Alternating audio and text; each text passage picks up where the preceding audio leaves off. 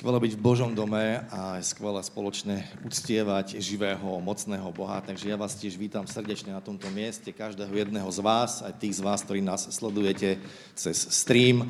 Pokiaľ ste chorí, tak vám žehnáme Boží dotyk, aby sa vás Pán Boh dotkol tam, kde ste, aby ste mohli byť uzdravení tam, kde to potrebujete mocnom mene Ježíš sa modlím a žehnám vám to.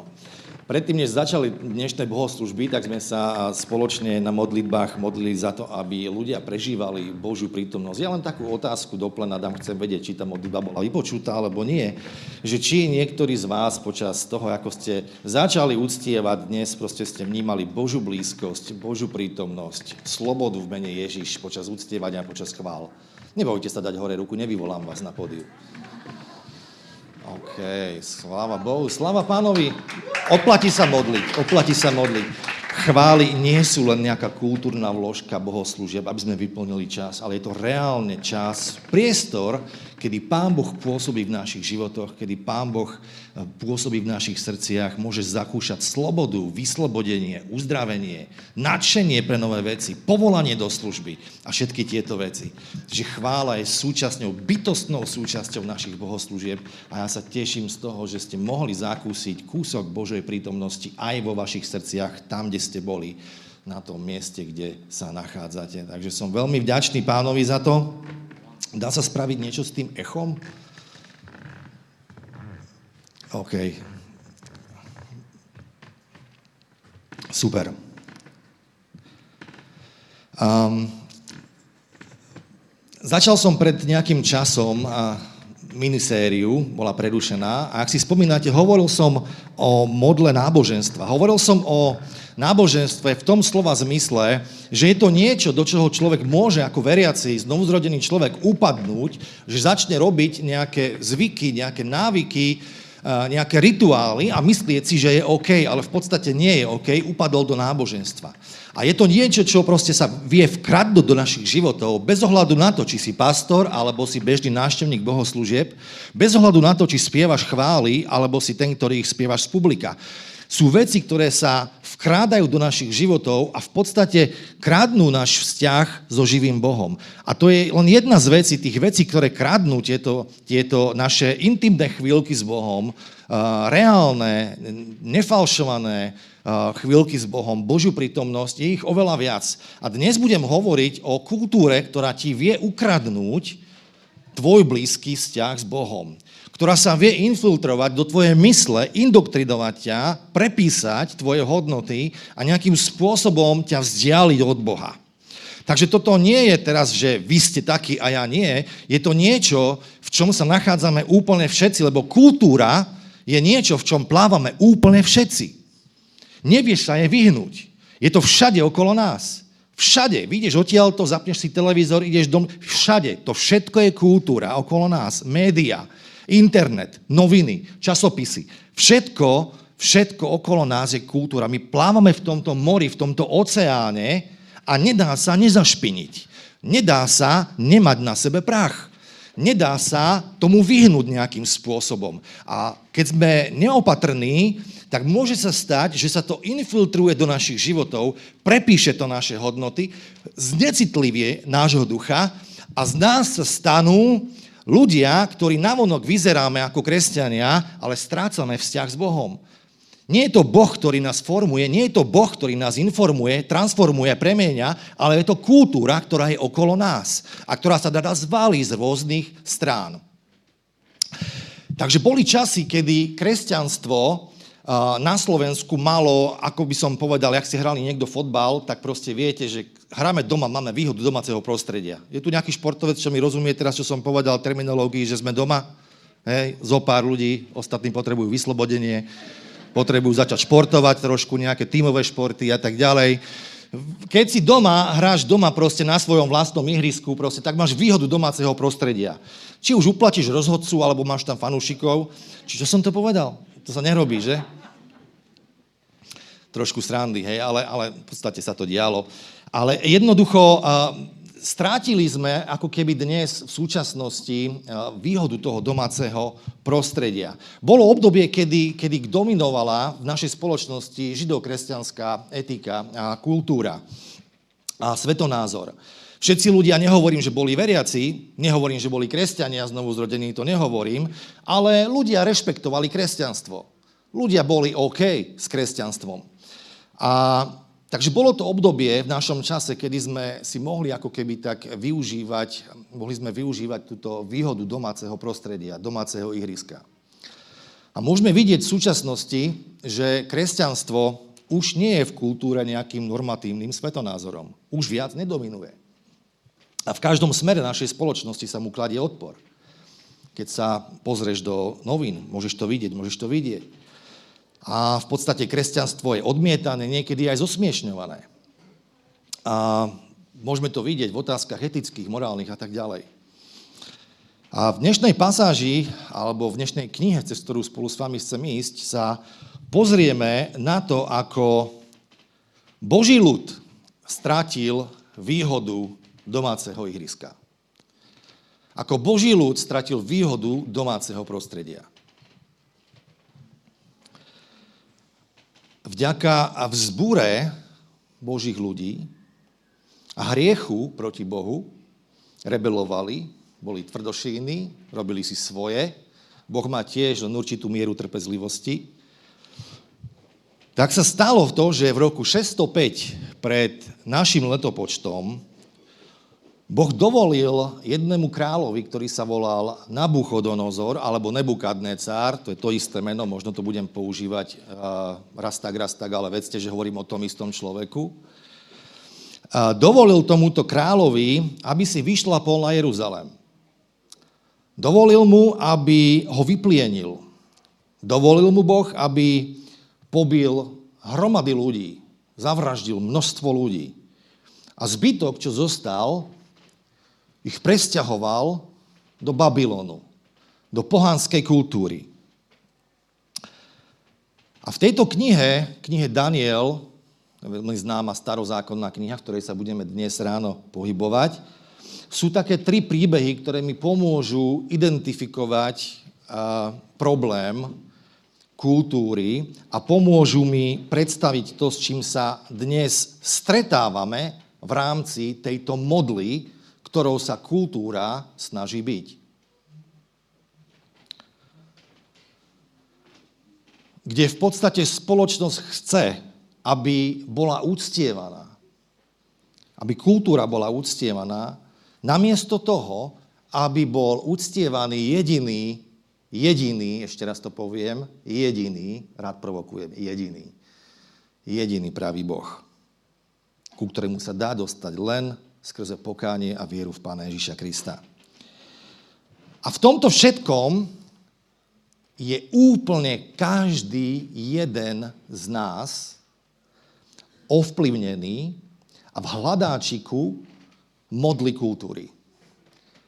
Snaží sa ovplyvniť naše životy a naše myslenie, naše chápanie, naše chodenie, všetko. Takže chcem vás upozorniť na túto modlu, ale povedať takisto aj kľúče k tomu, ako ho neúctievať. A ono je to ťažké, lebo je, ako som povedal, všade prítomná a môžeme ju úctievať, ani nevieme o tom, že ho úctievame. Takže je to príbeh, kedy sa ocitli, ocitol zbytok preživších e, z Izraela, z Jeruzalema v Babylóne a medzi tým zbytkom je Daniel, mladý muž, a jeho traja priatelia a samozrejme ešte ďalších množstvo mladých ľudí. Takže Daniel sa teraz ocita v tejto situácii spoločne so tromi priateľmi, so Sádrachom, Mezachom a Abednegom.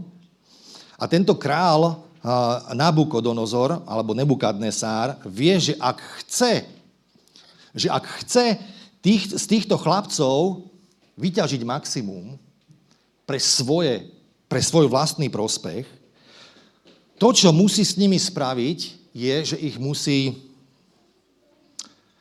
deizraelizovať.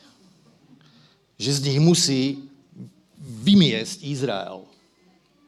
A musí z nich spraviť Babylončanov. Musí ich probabylonizovať. Musí im vytrhnúť to náboženské pozadie, z ktorého prišli. Musí im to vytrhnúť a musí im vštepiť dovnútra babylonský sekulárny spôsob myslenia. A aby to dosiahol, aby toto dosiahol s tou mladou generáciou, tak všimnite si, dnes je v politike moderné slovo tupelo, že on si nevybral žiadne tupelá. Koho si on vybral? On si vybral najlepších z najlepších. Hovorí, že to musí byť intelektuál, musí dobre vyzerať, nesmie mať žiadnu chybu na sebe, žiadnu závadu. Prečo? Prečo musia spĺňať tieto kvality? A je to z jedného dôvodu, pretože tohto kráľa zaujíma budúcnosť. A ide mu o generačný vplyv. A my rodičia, ktorí tu sedíme na tomto mieste, a je nás tu väčšina, musíme vedieť, že kultúra ide po našich deťoch. Že kultúra ide po našich deťoch. A tak týchto štyroch, okrem iných mladých, presťahuje, prenáša ich do Babylonu a prvé, čo teda robí tento král, že ich presťahuje. Že ich vytrhne z ich domáceho prostredia a presťahuje ich k sebe. Viete, on vie, on nie je hlúpy, tento král. On vie, že pokiaľ by ich viedol v Izraeli, tak vždy by mohli čas od času sa vrátiť k svojmu Bohu. Vždy by tam mali otvorené dvere späť. Vždy by sa mohli k nemu utiekať. Takže aby ich mohol indoktrinovať, aby im mohol zmeniť myslenie, musel ich presťahovať.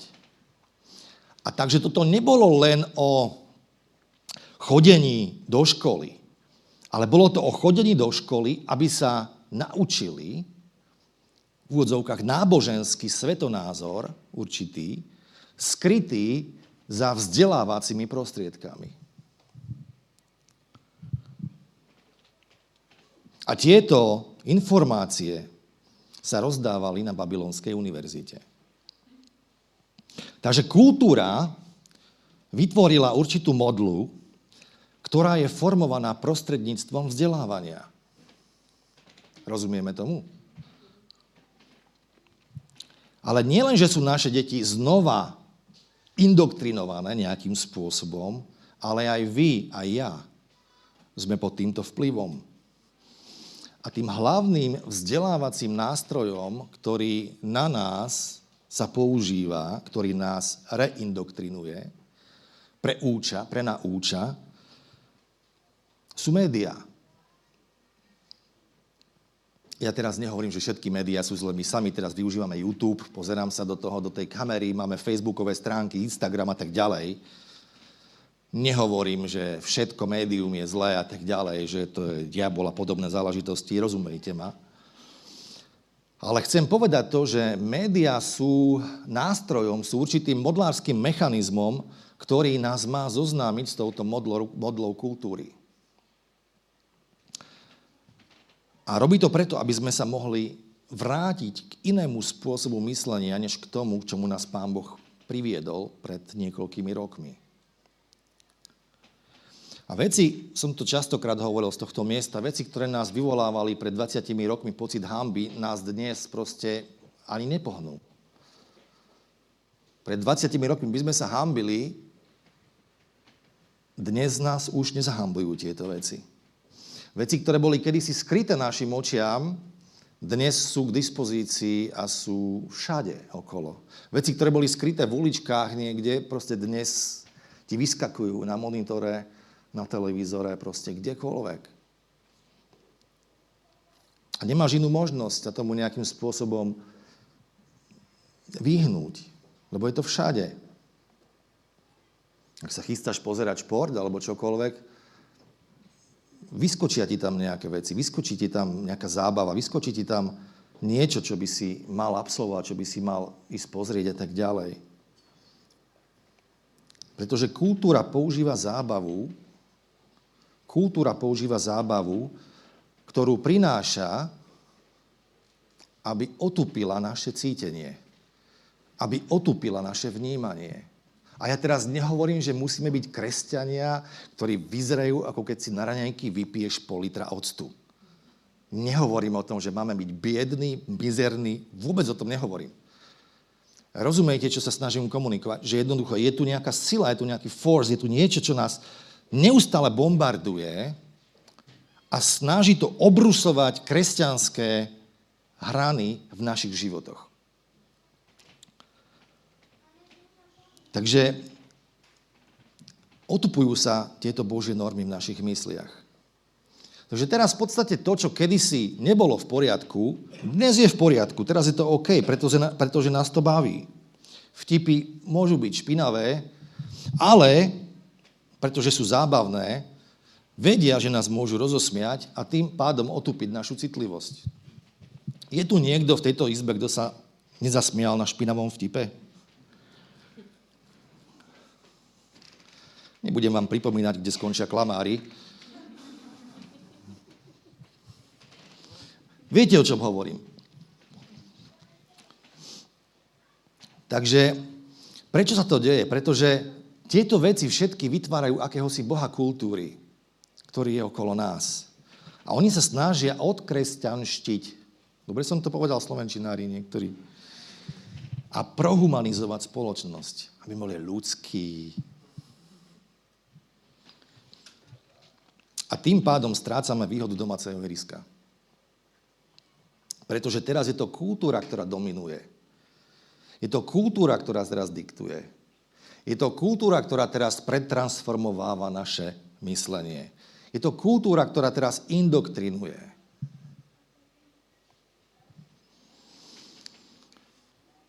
Babylončania mu povedali, že počuj Daniel, my chceme, aby si jedol naše jedlo a pil víno. Dobre?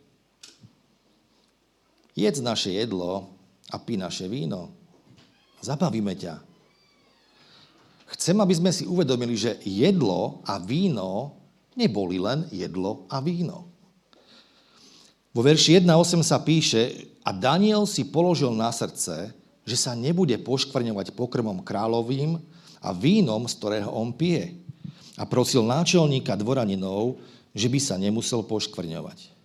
Takže Daniel sa rozhodol, že nebude poškvrnený kráľovým výberom jedla. Inými slovami, tu na nešlo iba o jedlo a pitie, ale o prijatie životného štýlu. O prijatie životného štýlu pohanov. Pretože keď jete a pijete, robíte to ako súčasť nejakého náboženského úctievania, nejakej náboženskej párty. Mimochodom chcem povedať, že jedlo je, má veľký teologický význam, obrovský. Ja teraz nehovorím, že kresťania nemôžu jesť a mať víno, vôbec to nehovorím, zase ma rozumejte. Jedlo má obrovský teologický význam. My sme sa ako ľudská rasa skrze jedlo dostali do problémov. Keď Eva odtrhla ovocie v ráji. A rovnakým spôsobom ten vzťah sa narušil s Bohom, vieme, ako to dopadlo. A rovnako skrze jedlo, skrze elementy, chlieb a víno, čo reprezentujú krv a telo Kristovo, sa teraz znova dostávame do správneho vzťahu s pánom Ježišom. Hovorím obrazne. Takže jedlo má obrovský teologický význam, o tom možno niekedy, inokedy.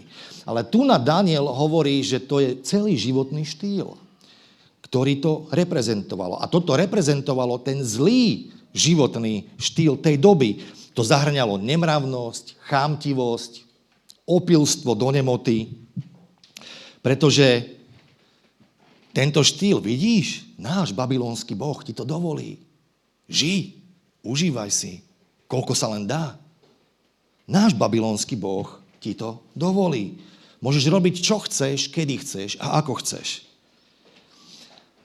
Vidíte, toto je dôvod, prečo ľudia niekedy odmietajú, by som povedal, že aj z nevedomosti, hlavne z nevedomosti, lebo majú zakrytý ten duchovný význam všetkých tých vecí, ktoré sú v Božom slove, ale je to preto, ľudia nechcú kresťanského Boha, pretože ich nenechá robiť to, čo by chceli.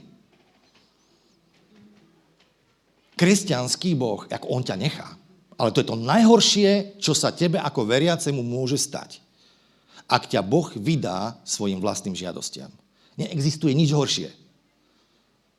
Nič horšie v živote kresťana nemôže byť, ako keď ťa Boh vydá na pospas sebe samému. Takže tu vidíme, že, že ľudia nechcú kresťanského Boha, lebo ich, im nedovolí robiť to, čo by chceli. Pretože kresťanský Boh má určitý štandard. Kresťanský Boh od nás vyžaduje nejaké štandardy, aby sme dodržiavali. Aby nás, on nás zvolá k určitým štandardom. Takže vidíme ten dôvod, prečo ľudia nechcú kresťanstvo, je ten, že nechcú, aby im Boh hovoril, čo majú robiť. Aby im Boh nehovoril, čo mám robiť. Ja si pamätám, keď som sa obrátil a bol som nadšený, bol som nadšený z toho, že Pán Boh mi odpustil moje hriechy. Reálne som prežil obrátenie, znovu zrodenie, naplnenie Duchom Svetým. Proste bol som nadšený, chodil som vysmiatý. Ale pamätám si moment, keď som sa dozvedel, že aha, ale ja teraz nemôžem mať sex až do manželstva. A už som nebol šťastný zrazu. Som bol týždňový kresťan. A už sa mi to nepáčilo zrazu. To je aká blbosť. Však všetci to robia, nie? Takže vidíme, že jednoducho on nás nenechá robiť to, čo by sme chceli a má pre nás určitý štandard ako veriacich, aby sme, aby sme robili to, čo od nás on žiada. On nás k tomu vedie. Takže ľuďom sa to nepáči a nechcú, aby im Boh hovoril, čo má robiť, čo majú robiť.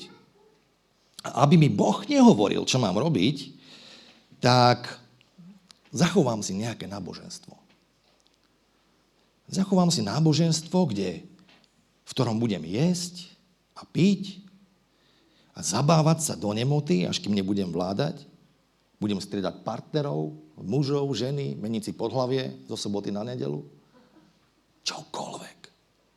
Až do nemoty budem žúrovať. Takže toto bola kultúra zábavy. Kultúra zábavy, ktorá bola v tom Babylóne, ktorá využívala náboženstvo na ospravedlnenie životného štýlu. A Daniel sa rozhodol, že sa nepoškvrní. Daniel povedal, stačí, tu je nejaká hranica. Ďalej nie. Pozrime sa na to, čo urobil. Tri roky chodil do kráľovskej školy.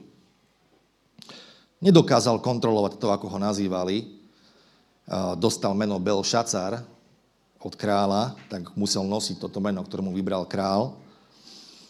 V podstate sa teraz pripravoval na prácu, na zamestnanie na dvore babylonského kráľa, pretože sa chystal pracovať v sekulárnom zamestnaní pre tohto kráľa. Musí sa teda prispôsobiť tejto novej realite, v ktorej sa ocitol ako mladý muž. Už to nie je národ jeho matky. On už nie je doma. On je v sekulárnom, pohanskom prostredí Babylóna. A priatelia, realita je tá, pre teba aj pre mňa, že my žijeme v sekulárnom svete. My sa nachádzame v sekulárnom svete. Zabudnime na to, že Slovensko je kresťanská krajina. Kresťansko, Slovensko nie je kresťanská krajina. Už dávno nie. Takže on sa nachádza v tejto kultúre, napriek tomu, že by tam nemal byť, že tam nechce byť, ale realita je tá, že tam sa všetci nachádzame. Teraz žijeme na Slovensku, sekulárnom Slovensku, tam sme všetci, hej, to sa vieme zhodnúť, ale vidíme, že aj v nekresťanskom Babylóne sa Daniel rozhodol, že sú veci, ktoré neurobím. Daniel sa rozhodol v prostredí, v kultúre, ktorá dovolovala úplne všetko. Podporované to bolo vzdelávacím systémom, že on sa nepoškvrní. On sa rozhodol, že sa nepodvolí tejto kultúre a nebude uctievať túto kultúru. Povedal si, že sú veci, ktoré neurobím. Nepoškvrním sa. Nebudem spať s kým, kade, tade. Nebudem robiť tieto veci. Nebudem uctievať iné božstva. Nepoškvrním sa. Nejdem sa opíjať do nemoty. Nebudem zlý zamestnanec. Nebudem robiť tieto veci. Daniel si povedal, neznečistím sa. Pretože ja potrebujem svojho Boha oveľa viac ako vašu kultúru, ako vás všetkých, ktorí ste tu. On sa rozhodol. On sa rozhodol, že potrebuje Boha viac. Rozhodol sa, nebudem sa poškvrňovať, nebudem sa kontaminovať uctievaním kultúry, do ktorej som bol prenesený, len preto, že všetci ostatní ju uctievajú, že všetci ostatní v nej plávajú, ja sa rozhodujem inak. A máme príliš veľa kresťanov, ktorí sa nerozhodli urobiť hranicu vo svojom živote. Máme príliš veľa veriacich v našich zboroch, ktorí sa nerozhodli spraviť čiaru v piesku, ktorí sa nerozhodli povedať, áno, spravím toto, spravím toto, ale tu na už toto robiť nebudem. Tam nepôjdem. On to urobil s rešpektom a s úctou. Povedal, nemôžem. V súkromí si povedal, nemôžem to robiť. A odhodlal sa, modlil sa. Povedal, nebudem sa poškvrňovať. A potom šiel a povedal svojim nadriadením, nech sa nepoškvrním. Mal teda rešpekt. Bol odhodlaný. Nechcel znižovať Božie štandardy, o ktorých vedel. Nechcel to robiť preto, aby uspokojil modlu kultúry. Alebo túžba. Tam následuje o verši 9. Tuto je, že sledujte to, túžba po úspechu.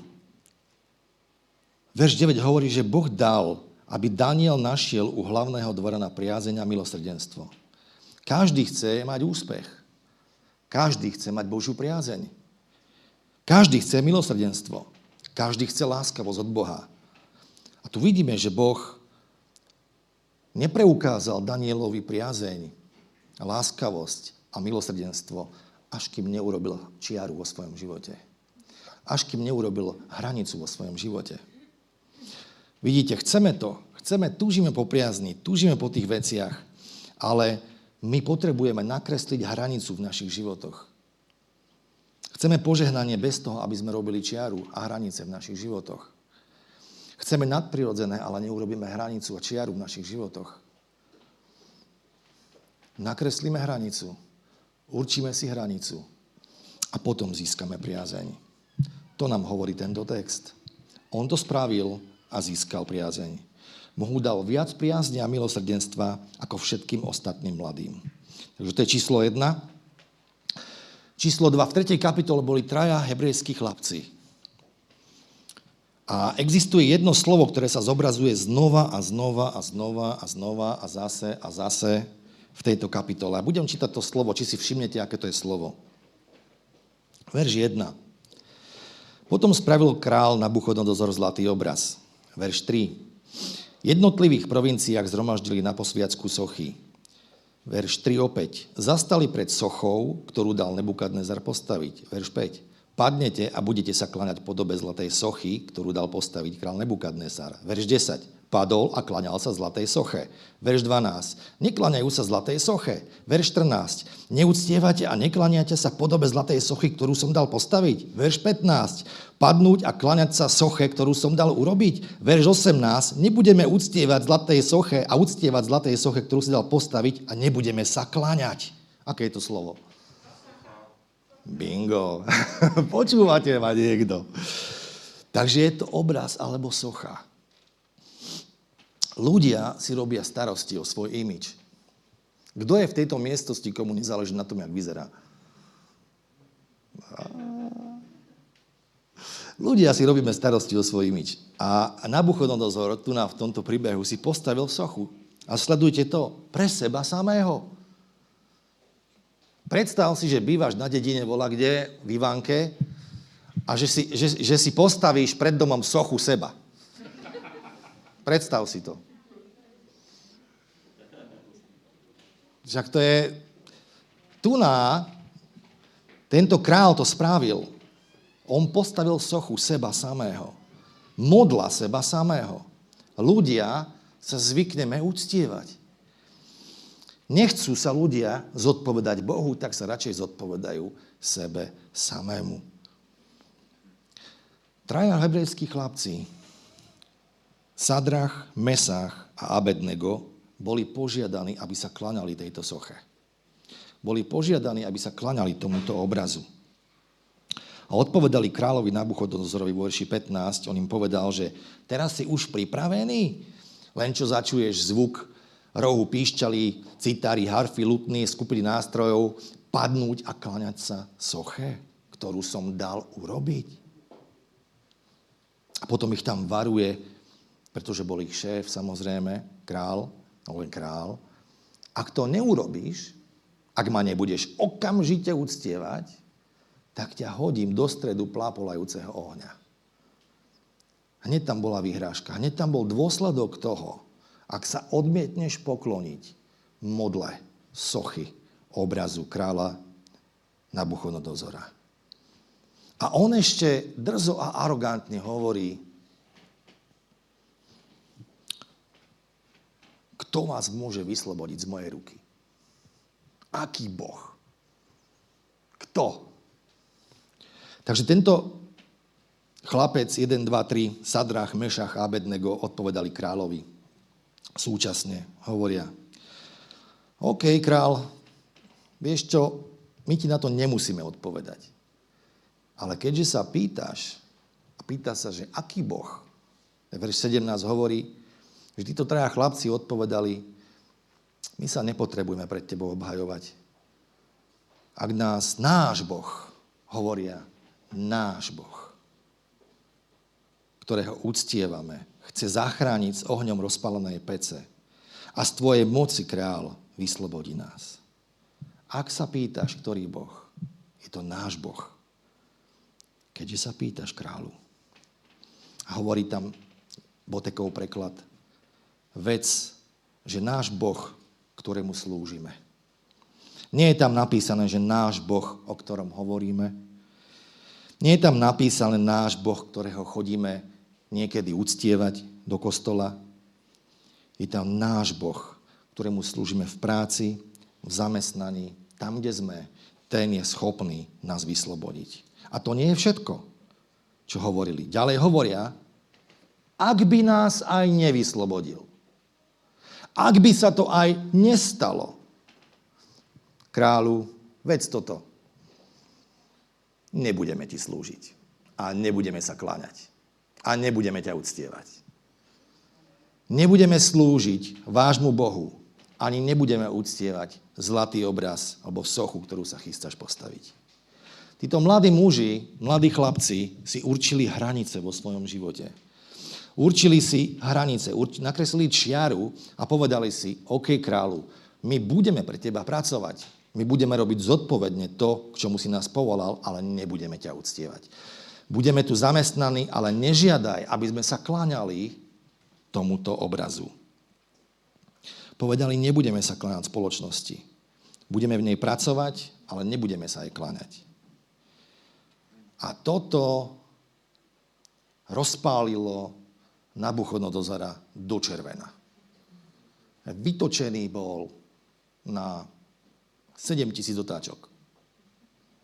Naštval sa, oheň v peci rozpálili 7 krát viac, ako bolo bežne zvykom a hodil týchto chlapcov do pece. Verš 24 hovorí, že ten král bol úžasnutý z toho, čo sa stalo. Prelakol sa. A spýtal sa svojich radcov, že čo to vidím v tej peci? Že nie sú tam štyria v tej peci? Veď sme tam hodili troch.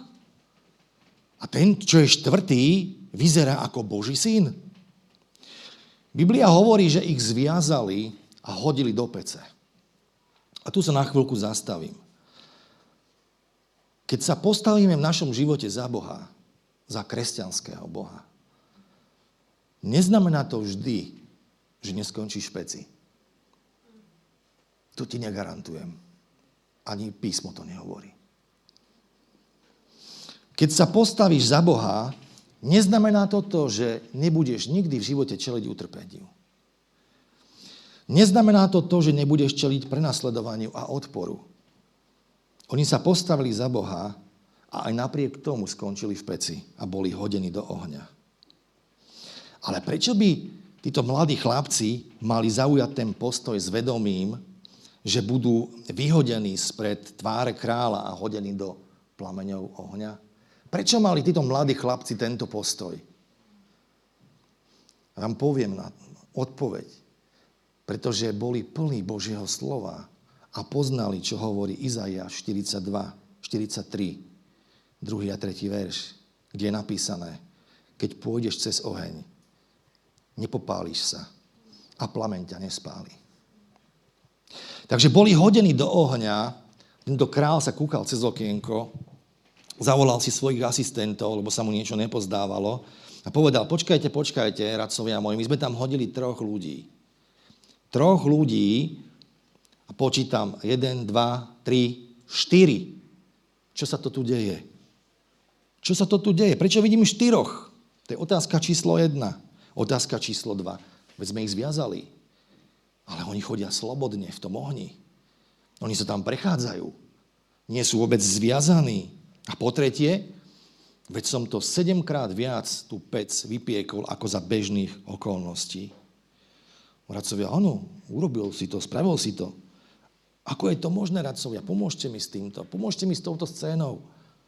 Pretože oni sa prechádzajú v ohni. A prijal by som si, aby som vám z tohto miesta mohol slúbiť, že keď sa postavíte za Boha, že sa vám nikdy nič zle nestane. Že nebudete odvrhnutí, že nebudete prenasledovaní. Nesklonite sa pred modlou sochy, obrazu, a nebudete z toho mať výzvy vo svojom živote. Včera som si písal s jedným priateľom, alebo prečerom to bolo, a to je jeden príklad prenasledovania a situácie, keď sa niekto postavil za Boha. A toto je, toto je jak cez kopírák viacerých tých ľudí, ktorí odišli z náboženstva a začali mať vzťah prežili vzťah, reálny vzťah, odpustenie hriechov, boli naplnení Duchom Svetým so skutočným živým Bohom. A tento kamarát mi hovorí, že hovorí o niekom, s kým je na skupine a hovorí, že ten chlapec mi vravel, že pochádza z katolíckej rodiny. Keď sa znovu, znovu zrodil, tak mu kričali rodičia, že ho vydedia. Nemohol tam ísť vyše roka, ho nepustili dnu. Teraz čakajú dieťa. A to, že katolícka rodina bude znova chcieť krstiť, už teraz sa pripravuje na konflikt záujmov. Toto je len jedna z vecí. A viem, že to je svedectvo mnohých z vás, ktorí ste zakúsili takéto odvrhnutie, takéto prenasledovanie, takéto útrapy, keď ste sa postavili za Boha. Ale ja vám chcem povedať, že keď sa postavíte za Boha, a pôjdete cez ťažké okolnosti vo vašom živote, že tam nebudete sami. Že nebudete sami v tých situáciách. Že živý Boh vás, ak vás toho nevyvedie z tej ťažkej situácie, tak sa k vám prída. Ak vás z toho nevytrhne, tak sa prída a bude s vami tam.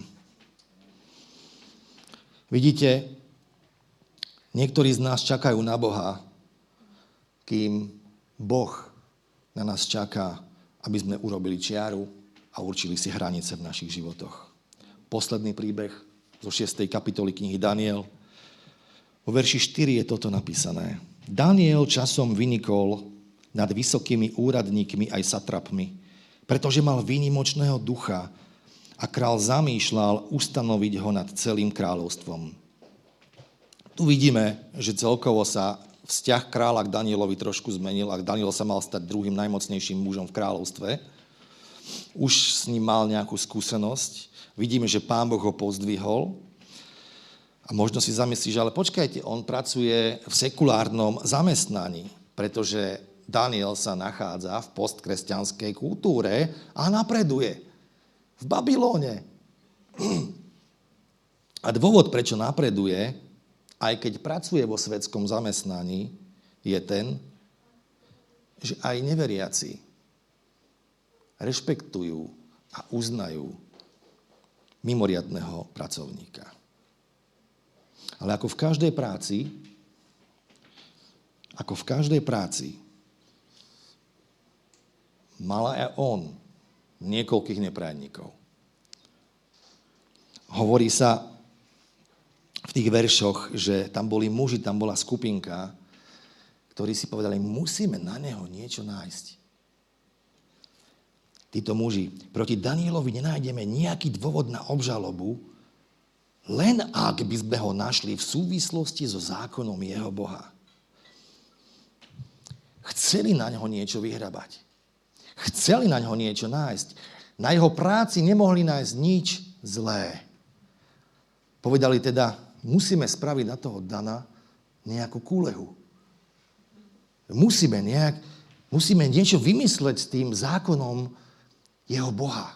Musíme vymysleť niečo v kontexte jeho prežívania vzťahu s Bohom. Inými slovami, nemôžeme kritizovať jeho prácu, lebo chodí na čas do roboty, robí si, robí si to, čo treba, aj navyše. To nemôžeme. Je veľmi múdry, on je oddaný kresťan. Nájdeme niečo zlé a použijeme jeho vieru proti nemu.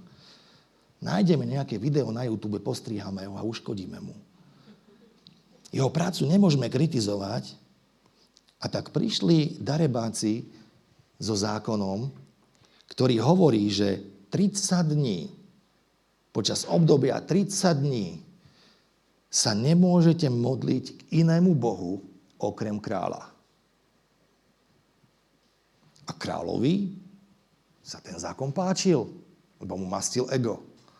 Lebo to bolo o ňom. Ó, to je dobré. A tak ho král podpísal. Podpisom kráľa Nabuchodonozora sa stalo to, že modlitba bola teraz vykopnutá z verejného života. Modlitba. Nemôže sa modliť. Nemôžem sa modliť k nikomu inému, než len ku kráľovi. Nemôže sa modliť v práci, nemôže sa modliť v škole, nemôže sa modliť k inému Bohu. Teraz je to zákon zeme na 30 dní. Verš 11. Keď sa Daniel dozvedel, že písomný rozkaz je podpísaný, išiel do svojho domu. On vo svojej izbe mal otvorené okna smerom k Jeruzalemu. A naďalej klačal na kolenách a modlil sa trikrát denne a ďakoval svojmu Bohu. A robil to tak, ako predtým. V skrytosti. Zákon hovorí, že nasledujúcich 30 dní sa nemôžeš modliť žiadnemu Bohu okrem kráľa.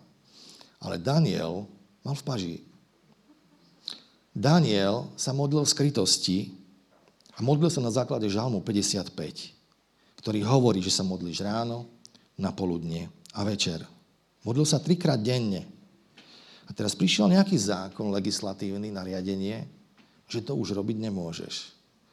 A tak títo darebáci zistili, ho sledovali, zistili ho, zistili a vymákli ho, že sa modlí. A nabonzovali ho kráľovi. Král bol nešťastný, lebo ako som už povedal, osi medzičasom Daniela oblúbil. No, ale stalo sa to,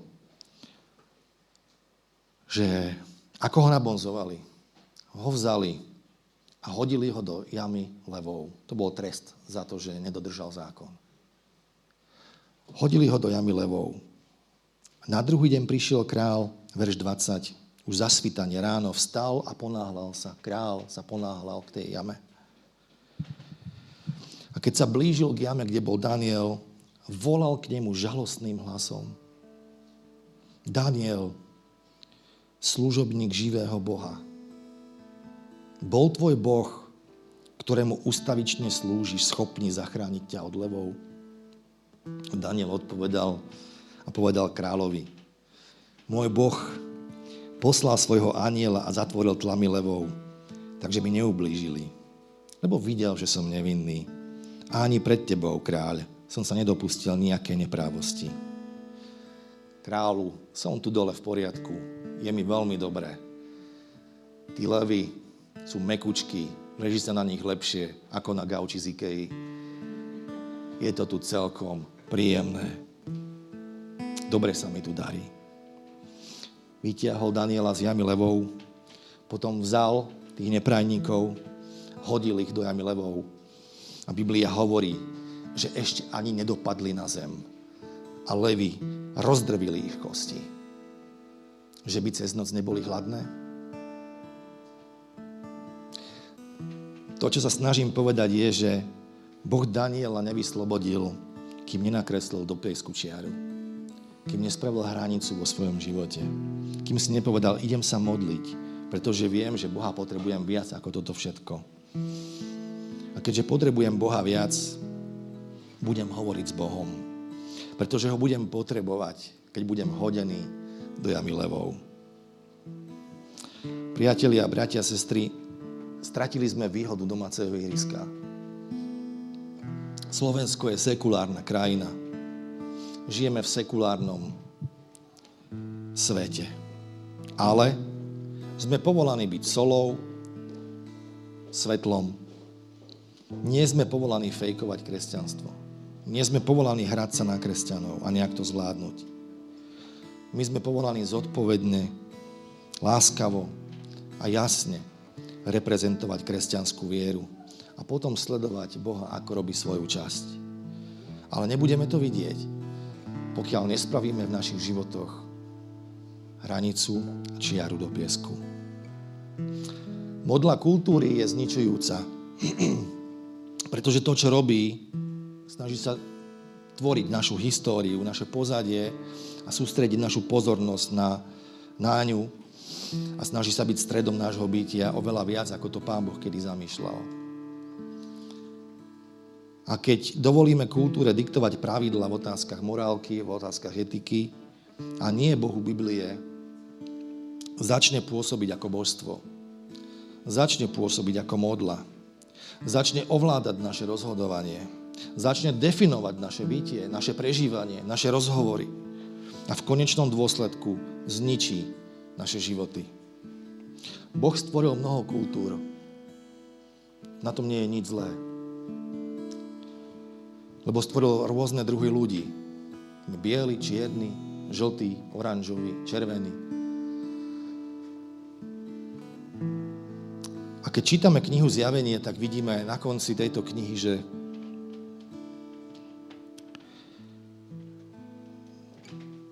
sú tam kráľovia, ktorí prinesú svoju slávu do Božieho kráľovstva. Rozumiem tomu tak, že v každej jednej kultúre sú vykupiteľné aspekty. Inými vecami, iný, inými slovami, je to, je to, niektoré veci sú OK. A títo králi, keď raz budeme zhromaždení všetci z každého kútu zeme, z každého kmeňa, z každého národa, z každého etnosu, tak uvidíme tú rozmanitosť, vykúpenú rozmanitosť. Ale priatelia, veľmi dôležité je to, že kultúra nikdy nemôže stať na piedestáli. Nikdy nemôžeme uctievať kultúru, lebo sú určité aspekty kultúry, ktoré nie sú vykupiteľné. Veštectvo, čarodejníctvo a podobné iné veci. A ak sa kultúra stane modlou, ak sa kultúra postaví na piedestal Boha a zabere jeho miesto, tak bude veľmi zničujúcou modlou. A spôsobí to, že rozbije naše vnútro a naše bytie. Takže dajme kultúru na miesto, ktoré je správnom patrí, právom patrí, ale na piedestáli, na prvom mieste, vždy musí byť miesto pre Boha a jeho slovo. Amen. Amen. Takže toto sú veci, ktoré nás vedia nejakým spôsobom odtiahnuť od Boha. Vedia deformovať náš pohľad na Boha. Vedia nás okradnúť o vzťah s Bohom. Či je to zmechanizované náboženstvo, či sú to, či to kultúra, mnohé iné veci. Nedovolme týmto veciam, aby sa infiltrovali, aby prepísali naše myslenie, aby sa dostali do nášho života. Ale aby to bolo vždy Božie slovo. Božie slovo, ktoré ktoré nás formuje, ktoré nás vedie, ktoré nás sprevádza, ktoré hovorí, kto sme. A verím tomu, keď sa nám podarí na základe tohto slova nakresliť si hranicu v našich životoch, čo robiť budeme, čo robiť nebudeme, čomu veriť budeme, čomu veriť nebudeme. Pán Boh sa k nám prizná a bude sa nám dariť. Amen. Neznamená to, že nepôjdeme cez oheň, znamená to to, ale že Pán Boh bude s nami, ak nás nevytrhne z toho pekla. OK? Buďte požehnaní, máme vás radi.